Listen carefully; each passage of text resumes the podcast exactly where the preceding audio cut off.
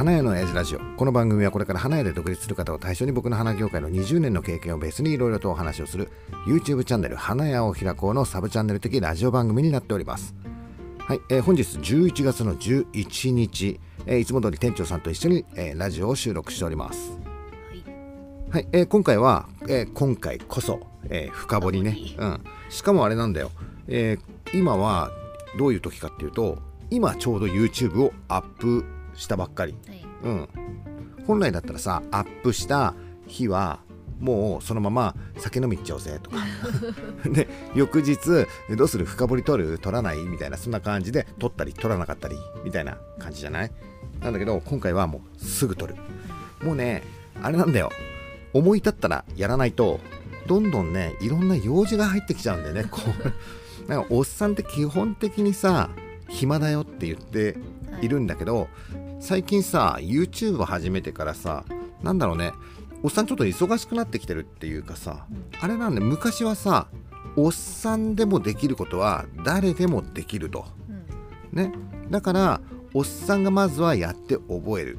でそれをスタッフに伝える。はい。でスタッフにやってもらう。だからおっさん何もしないっていう感じなんだよ、なんだけどさ YouTube 始めてからさおっさんじゃなきゃダメなことになっちゃったわけだよ。まあそうですね。あの基本的に、えっとね、経営スタイルおっさんの経営スタイルとしてはおっさんじゃなきゃできないことっていうのを作らないっていう、はい。うん、でおっさんでもできることは誰でもできるっていう。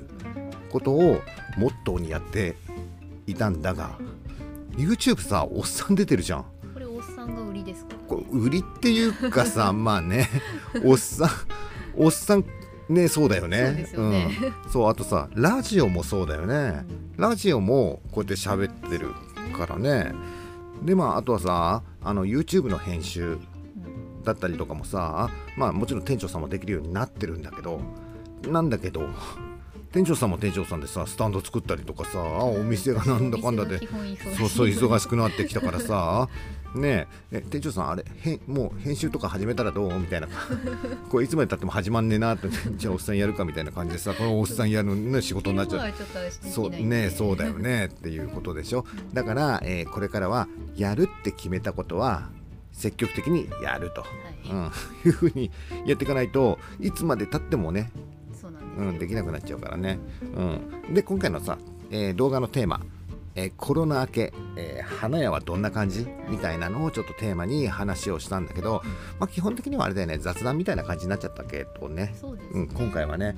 うーんと10月はさやっぱりまだ緊急事態宣言開けてなかったからね、うん、やっぱりまだちょっと、えー暇だったよっていう。うんいつから受けたんだっいつだったっけね？ここ最近でしょ？ね。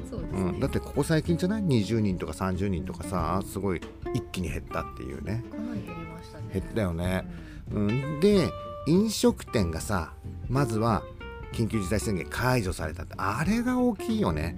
うん居酒屋がさもう始まっちゃってるもんね。はい。あとおっさん的にすごく嬉しいのは、うん。えー仕事終わった後に吉野家に行けるっていうことよ。そこですか？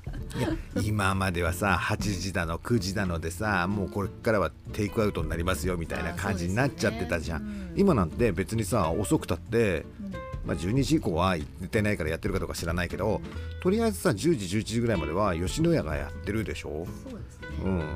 すごい嬉しい。助かる。おっさん吉野家だけでも生活できるからさ。ずっと吉野家でもいいんですか？たまには松屋も行くよ。そういうことじゃないの。まあだからとりあえず飲食店始まったでしょ、うん、そうするとさやっぱりちょっとね動き始めてはきてるのかなっていうふうには思うの。あのさ緊急事態宣言中ってさ基本的に居酒屋やってないじゃん。だけど街の中に1軒2軒は必ずやってる居酒屋さんってあったよね。でそこちょっと覗くとさすげえ混んでてさもう超密状態だったりとかするじゃない？わみんなこんなに飲みたいんだって思っててさ緊急事態宣言解除になったじゃん。居酒屋やってんじゃん。週末はそこそこ混んでんの。でもさ平日はガラガラなんだよ。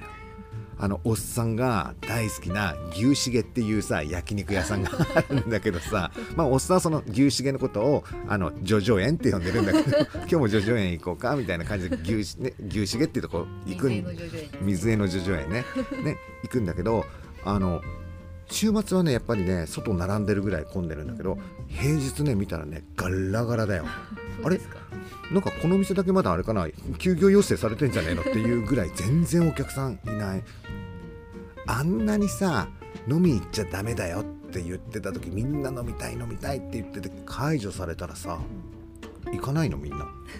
いやいっぱいもあう他がいっぱいちちりちりぢりになってるってそうだよね。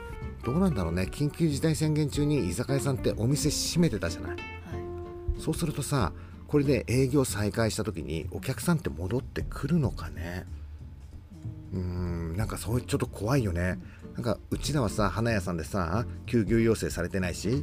補助金もいただけてないし、みたいなそんな感じだからうん、えー通常通り営業してましたけど、はい。でもこれがもしさ休業要請とかさ食らってさ、えーお店を1ヶ月2ヶ月どこじゃないよね居酒屋さんなんてね1年とか1年半とかねずっと休んでたでしょ？お客さん戻ってくるのかね。あのさ他のところに行く癖がついちゃうともういや他のところに行く癖も何も他のところがやってないわけじゃん。だからその一軒だけあー密になってる居酒屋さん。密になってる居酒屋さんって逆にあの時行ったけどはもう行かないっていうお客さんもいるかもしれないよね。いね。だってそこしかないからそこに行ってたっていうので集客してたわけでしょ、うん、じゃあ緊急事態宣言中ってみんなどこにいたかって言ったらみんな家飲みしてたんじゃない、そうですよね。うん、家飲みしてて家飲み慣れちゃった人がうんまた街に繰り出すかなっていうと、うん、繰り出さない人もいるかもしれないよねっていう不安を抱えつつそうですね。オープンするわけでしょっていうね。結構怖いと思うよ。うん、何の話だっけ？今回は。そうそうそう。で、えー今花屋さんは開店とかさ。あそうです。あとは、えー周年とかね。結構ギフト系が。あとコンサートとかも始まってきたよって言ってスタンド花胡蝶蘭、うん、アレンジメントフラワーギフトがすごく注文入り始めてきてるよねっていう話。そういえばさあのまあこれがさ関係してるのかどうかわからないんだけど花屋系 YouTuber のさ花の小言チャンネルピースの中野さん、うん、の動画でもさスタンドすげえ作ってたよね。バンバン作ってたよね。あまこっちゃんもさうんスタンドすげえ作ってるよね。だからやっぱりフラワーギフトに特化してるようなお店っていうのはやっぱり今スタンド花うん。は結構出てるよね。これがさ10月だったらやばかったよね。うん。花全然なかったもんね。これでさ11月入ってきて花がある程度切り花ねはね落ち着いてきてるから、まあ、対応できるようになってきたけどっていう中で胡蝶胡蝶蘭が胡蝶蘭がないよっていう。今胡蝶蘭ないんです。よまあね衆議院選挙もあったしねと、うん。うん、で開店とかさそういうのもいろいろあったりとかして胡蝶蘭バカ売れしてたんじゃないのっていうことでしょ。でえっとね今日市場行ってさ胡蝶蘭の担当の人にはい。聞いたんだよ。うんで胡蝶蘭さやっぱないの？っていう話をしたの。そしたら「あ今だけっすよ」みたいな。軽軽 もうあとね23週間もすればうん。もうどんどん出てきますから。でもさあと23週間経ったらさ今11月は終わりですね。そうだよね。10 12月頭か、うん。まあでも12月頭でもないよりはまあそうですね。いいか、うん。うん、まあそんな感じでとりあえずコチョラは23週間はとりあえず品薄状態である、11月はダメですね。うん、そうだね。ちょっと注文取るの気をつけなきゃダメだよねっていう話だよね。12月は大丈夫かな。うん。でねえ動画の中でさ、えー、コチョウランがさピンからキリまであるよっていう話をしてたじゃない？うん。でそのさえっ、とピンがいいんだっけ？ピンうん。あの超いいコチョウランってあるわけじゃん、うんうん、3本立ちなんだけど値段すげえ高えよっていう。う、んうん、あのコチョウランねえっとねザマヨーランっていう、はい。うん、生産者なんだけどさこの前ねなんかの雑談の時かな。うん。ミカサさんに聞いたの？うん「えザマヨーランって超いいよね」って言ったらザマヨーラン知らなかったのね。うんでザマヨーランっていうのはえっ、とね神奈川県座間市っはいていうところがあるの。うんうん。ね、ところで作ってる生産者なんだけどさえっ、とねやっぱり日本一なんだって、うん。FAJ でなんかね胡蝶蘭の品評会みたいなのがあったりとかする。あと世界蘭展とか。う、んうん、ああいうところで品評会ってあるじゃない。ああいうところで、えー日本一になったりとか、えー賞になんか、うん、賞にね。なんかなんとか賞みたいのにね、うん。入ったりとかする。まあ日本一の胡蝶蘭だよって言ってもまあ間違いはないよっていう、うん、ところで今そのねザマヨランが出荷してるのが、えー東京フラポート、えー FAJ あとは世田谷牡蠣か、えー、と絹田牡蠣っていうのかな、うん、の3市場にしか出してないんだって。関東のしかもその3そうそうそうそう、うん、そうそう。だから えっとねいや問い合わせはすごくあるんだけど出さないらしいよ。うん、まあでもとりあえずうちのさフラワーポートではさあその担当の人に言えば「あ大丈夫っすよ。ありますよ。軽いんで。軽いね軽いね あファックス流しといてください」だからさまあとりあえずあ、まあ、まともな胡蝶蘭は、まあ、あるよっていうことねですね。でさっき言ったちょうどいい胡蝶蘭がね今ちょっと品薄だよっていう。ちょうどいいのがないね。うん、まあねちょうどいいのね、うん、そのさザマヨーランっていうすっげえいい胡蝶蘭ばっかりが売れるお店になったらいいよね。ななりたいよね。もうそれしか売りたくないですみたいな。さうん。いいよね。3本立ち5本立ち7本立ち10本立ち。あちなみにさ胡蝶蘭って何本立ちまであるか知ってる？んじゃあちなみに何本立ちの胡蝶蘭だったら市場で見たことある？10分ぐらいまではあり10本立ち見たことある。あれう売りたいよねおっさんまだね10本立ち売ったことないんだけどさ。うんとねちなみにねおっさんは100本立ちとかの胡蝶蘭を運んだことがある。運んだことがある。売ったことがあるんじゃなく売ったことはないです。あのおっさん花屋になる前は運送会社だったからさ。えっ、となんかのお祝いで使ったんだろうね。あとねイベントとかそういうのではなくて何ていうの世界蘭展とか、はいそそういうのではなくて多分どこかのお花屋さんがうん。発注したんだと思うんだけどさえ100本立ちの胡蝶蘭、どんくらいでできるんですかね？どんぐらいでできるんだろうね。1ヶ月えっとねちなみに360度展開だよ。うん。えっとなんつうの？どっから見てもみたいな感じ、うん、大型トラックに1個しか乗らないそうでしょうね。大人何人もが補助についてフォークリフトでよっこらしょってあげるっていうやつなんだけど、人間の力じゃダメですもんね。うんすごいよね、うん。だから、えー送料がさうん。今さヤマトがコチョウラン持ってかなくなっちゃったじゃはい。んでコチョウランをさ佐川急便で出すっていう場合さうん。結構送料高いよね。5 6千円。5 6千円かかっちゃったりとかするじゃない？そのさ100本立ちのコチョウランえっとね大型車1台チャーターだから。そうですよね。もうね何十万の世界だ。そうですよね。そうそうそう。だからそれを考えるとさ佐川急便の5000円とか6000円ってまあ比較的まあリリーズナブルみたいな感じにいやいやいやいや高いからまあでもねあの基本的にコチョウランっていうのはさ鉢に入ってて、ね、株をこうねはい入れてるだけでしょポットが入ってるだけでしょだからまあ理屈ではまあ作れるよね。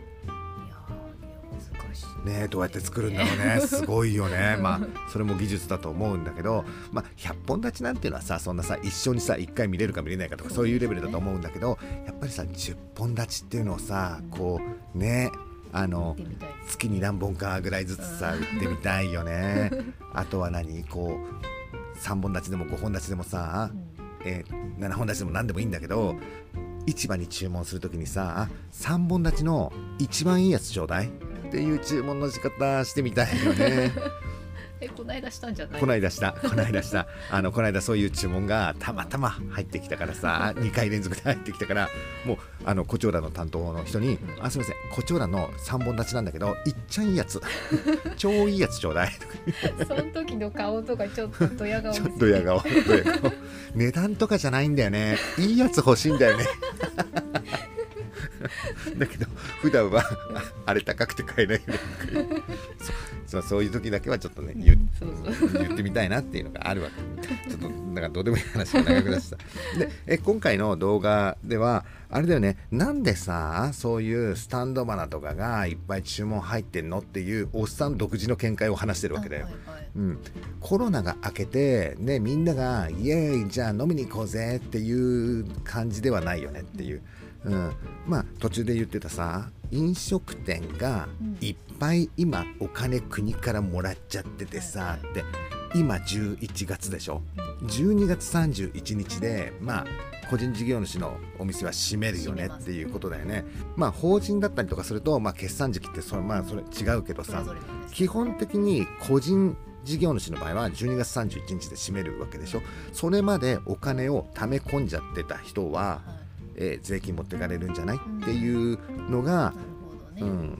あるらしいよっていう、はい。うん、なんか職人の、えっとね、内装屋さんの友達結構いるんだけど聞いてさあもうすげえ注文来ちゃってんだけどだけど期限切られるんだよね。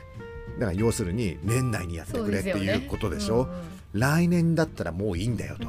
来年意味ないからね。そうそう今年中にやってくれよっていう。そうですよね、だからもっと前もって言ってくれよみたいな感じで、本当ですよね、今まで散々ね閉めてたんだからね。そうそう。あとねもう一個あったの。クーラー屋さんにもねちょっと話聞いたの、うん。あの業務用クーラーね。でその発注もすごいあるんだって、うん。なんだけどあのね商品がないんだって。あのねななんつうの？えっ、と基板っちゅうの。なんかね中のなんか基板みたいなのがないんだって。うん。なんかテレビのニュースでなんかそんなのやってたよね。基盤って、うん、なんかちょっと難しいのわかんないんだけど中に入ってるなんかこういう。うんわかる？うんそう。が、えっと、なくて、えー作れないんだって。なんで？わかんない。コロナでじゃない？わかんない。なんかコロナでなんか作れないらしいよ、うん、だからだから、えーエアコンがないんだって、うんうん、だけどほらみんな年内につけたいんでしょ？っていうことだよね。うん、まあね。よくわからんけど。まあそんな感じで今お金が余ってるっていう人もいるっていうはい。ことだよね。うん、おっさんなんか余ったことがないからわからないんだけど、え ー今余ってる。うん余ってる人がいるっていうこと、はい。んでそれを使わなかったら結局税金でいっぱい持ってかれるよっていうことなんでしょ？あのね基本的にさこういう事業者っていう経営者っていうのはね、まあえー確定申告だったり決算だったりとかあると思うんだけど、うん。確かね個人事業主は赤字をね3期引っ張れるのかな、うん。えー例えば今年赤字ですみたいな。うん。で来年超黒字ですってうん言って税金をいっぱい持ってかれる。いやいやいやいや去年赤字だったからさっていうのも、えー考慮してっていうのがあるらしいんだよでそれが3年間そうそれがね個人事業主は3年間。うん。で法人はさそれが10年あるんだよね。ねそうだから、えーおっさんがさすっげえ赤字を出しちゃったと。はい。してもう、えー翌年黒字出したとしても、うん。だから、えっと、その赤字をうん引っ張れるよっていうことね。でその期限が10年間引っ張れる。だから10年経ったらその赤字はさうん。もうあれよ引っ張れないからっていうだからいろいろあるらしいんだけどね。はいまあとりあえずさあれだよね。補助金とかさそういうのも大事かもわかんないんだけどなんかさコロナのさ補助金ってまあなんかね雑談でも言ってたんだけどあの結構ね手続きめんどくさかったりとかするわけだよ、うん、あとは振り込まれるタイミングとかも結構遅かったりとかするみたいなんだよねっていう。だからその補助金をもらうっていう方向にエネルギーを使うのもまあ大事なんだけど大事なんだけどそのエネルギー考えたらなんかね販売して売り上げ上げる努力の方が多分簡単なんじゃないかなっていうふうに最近ちょっと思うようになってきたからあれよ？もちろんあれよ。もらえるものはもらいますよ。なんだけど無理してさなんかねそれをもらうためになんか一生懸命エネルギー使うっていうんだったら、うん、自分の花屋の商売にエネルギーを使った方がうん。ね先があるじゃないっていうことだよね。はい。とりあえず今がさ感染者数が増えてないっていうんですよだからこのままの状態で行ってもらえればうん。花屋さんっていうのは年末忙しいからで緊急事態宣言中であっても年末は売れたから。うん。だから今のままでこのまま行ってくれればうん。まあ年末大丈夫なんじゃないっていう。年越せるんじゃないっていうことだよね。うん。さあこんなところでえっとね今日はさ実はあれだよ。えー、11月の11日。今日はねいいことがねいっぱいあったんだよね。えっとねまずはさ花屋チャンネルさん、えー、最近おっさんが入り火立っちゃってる、うん、花屋チャンネルさんがチャンネル登録者数1000人いきました。おめでとうございます。あのここさ1週間ぐーっと上がってきたよね、ラストスパートのように。まあもちろんさミカサさんもさすげえ上げてたけどね。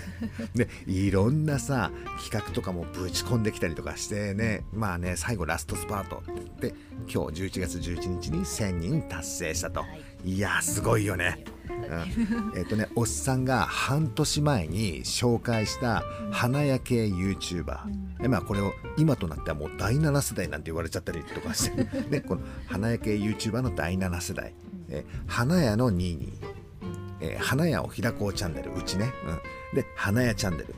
花屋のまこっチャンネルで、えっとね、その当時動画では言ってなかったけどラジオでね一応紹介した、えー、秘境の花屋太一さんね、うん、この5人がさ、えー、花屋系 YouTuber 第7世代っていう風にもうみんなが言ってるんだけど この5チャンネルが、えー、のうちね、えー、3チャンネル。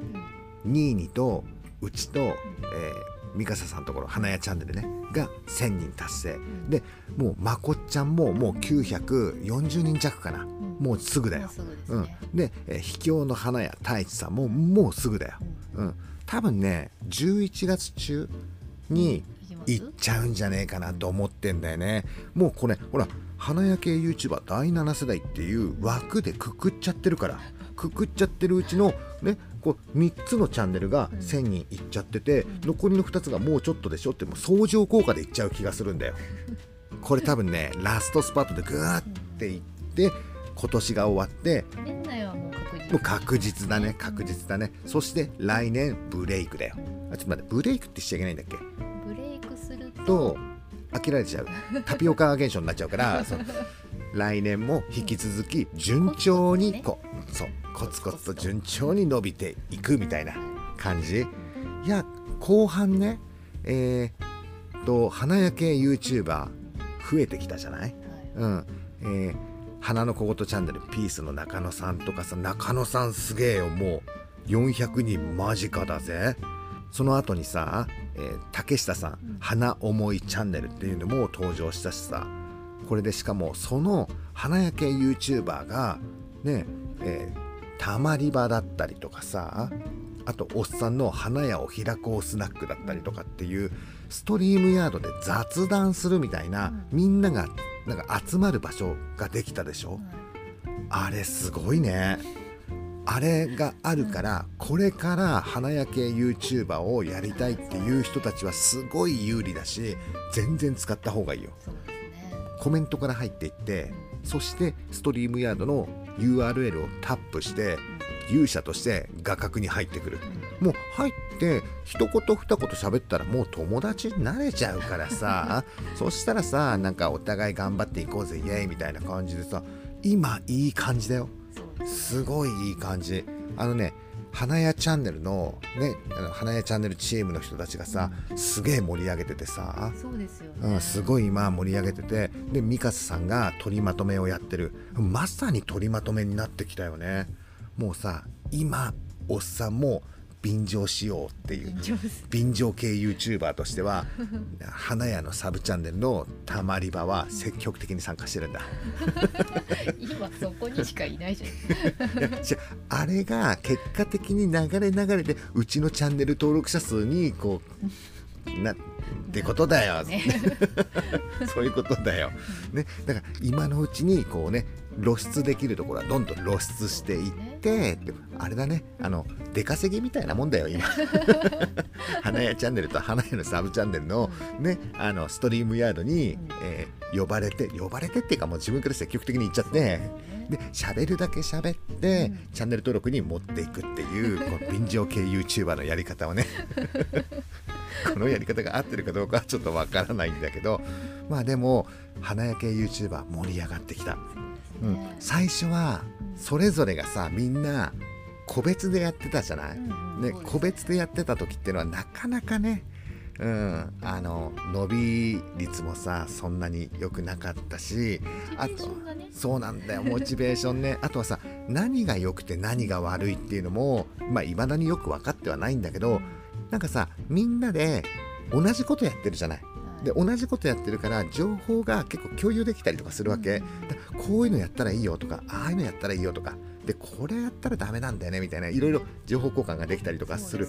これが一番大きいよ。やっぱね一人で YouTube やってもやっぱりなかなか厳しいと思うんだよね、うん、でここからはあれだよ。今は花屋系 YouTuber 盛り上がってきたでしょ。次の時代があるから花屋系パーソナリティだよ ラジオが 今おっさんとミカサさん2人しかやってない。うん。これは数年後にもうレジェンドパーソナリティとしてもう約束されちゃってるからもう。でもそれってあのラジオがこう来なきゃそうなりませんえ5年後に来るって来るんですか？5年前から言ってる。もん5年前から5年後に来るってずーっと。来年も5年後5年後って。くるくる詐欺だねこれがね、まあ、でもねラジオはねやってみたら分かるっていうこと。あとは知り合いがやってるのを聞いてみて分かるっていうこと。おっさん今まで自分がやってるだけだったでしょ？うん。でも今はさミカサさんがやってるのを聞くっていう立場にもあるじゃない？そうでするとあこれは来るなっていうふうに思う。あとはねどんだけわちゃわちゃ盛り上げていくかっていう。いや聞いたらわかる。やったらわかるっていうもの。だからそれをいかにねこう盛り上げていくことができるかっていうのがテーマになってくるんじゃないかなっていう。5年後に、えー、と来るよっていう。いやもうね来るんだとしたらうん。来年来る可能性あるよ。うんあのねスタンド FM 収益化が始まってんだよもう。はいはい。うんとおっさんはちょっとまだその仕組みがよくわからないんだけど あのね誰でも収益化できるの。えー、そうなんですかそう誰でも収益化できるっていうモデルは結構みんな流入しやすいでしょ、うん。だからもしかしたら来年来ちゃうかもしれない。だから今のうちにラジオバンバン喋っとかないといけないなっていうことだよね。今のうちに ね。うんはい、えーということであれだね今日ちょっとだらだらちょっと長々と喋っちゃったね。まあでもお祝いだからね。そう。嬉しいことがあった時はもう喋るっていうね。あとあれだ。えっ、とね花屋を開こうチャンネルのはい。恒例月1ライブうん。をやろうと思ってるんだよ。はいいつですか？この前やったじゃん。やりました、うんあれは違うもん。放っていいとものお疲れ様ライブだもん。あれ別なんですか？あれ別だよ。違うんだ。ああれは全然違うよ。あれは全然違う。で月1ライブえっと先月だったかなは15日とかそのぐらいにやってるんだよね、うん、だからえーっと今回も15日らへんにやろうかなっていうふうには思ってははい。いるんだよね。もうだってさスナック行ってもさまだマスクカラオケだからさ楽しく飲むところってもうおっさんの中では花屋を開こうスナックしかない、え あとたまり場ね。たまり場ね だから楽しみになってんじゃない？楽しみになってる、うん、だからとりあえずどっかのタイミングでちょっとねやりたいなっていうふうに思ってるからちょっと日にち決まったらラジオで、そうん、お知らせをしてやりますと、うん。うん、11月の半ばに一応やりますっていうことね、まあ、決まったらお知らせうん。しましょうと、うん、えっとお酒を飲むってやつだよ。はい酒しか飲んでないんですけどね。どうしようかな。テーマ何しようかな。花屋チャンネル1000人おめでとうライブ。えそれは本家でやるかあらいいんじそっかそっか。ゃないですか？あそっかそっか。そっかここでやる必要ないなんかですよ、ね、飲む大義名分みたいなのが欲しいなっていうふうに思って。まあいいや。そんな感じで、えっとね、今回の動画まだ見てない方は、えー説明欄の方に、えーリンクを貼っときますので、えーぜひ見てもらってね、えーいいなと思ったところがあったりなんかしたら、えーグッドボタンとか押してもらったりとかするとおっさんモチベーションが上がるというようなそういうようなシステムになってますのでぜひよろしくお願いします。はいということで今回の花屋の親父ラジオは以上になります。バイバイ。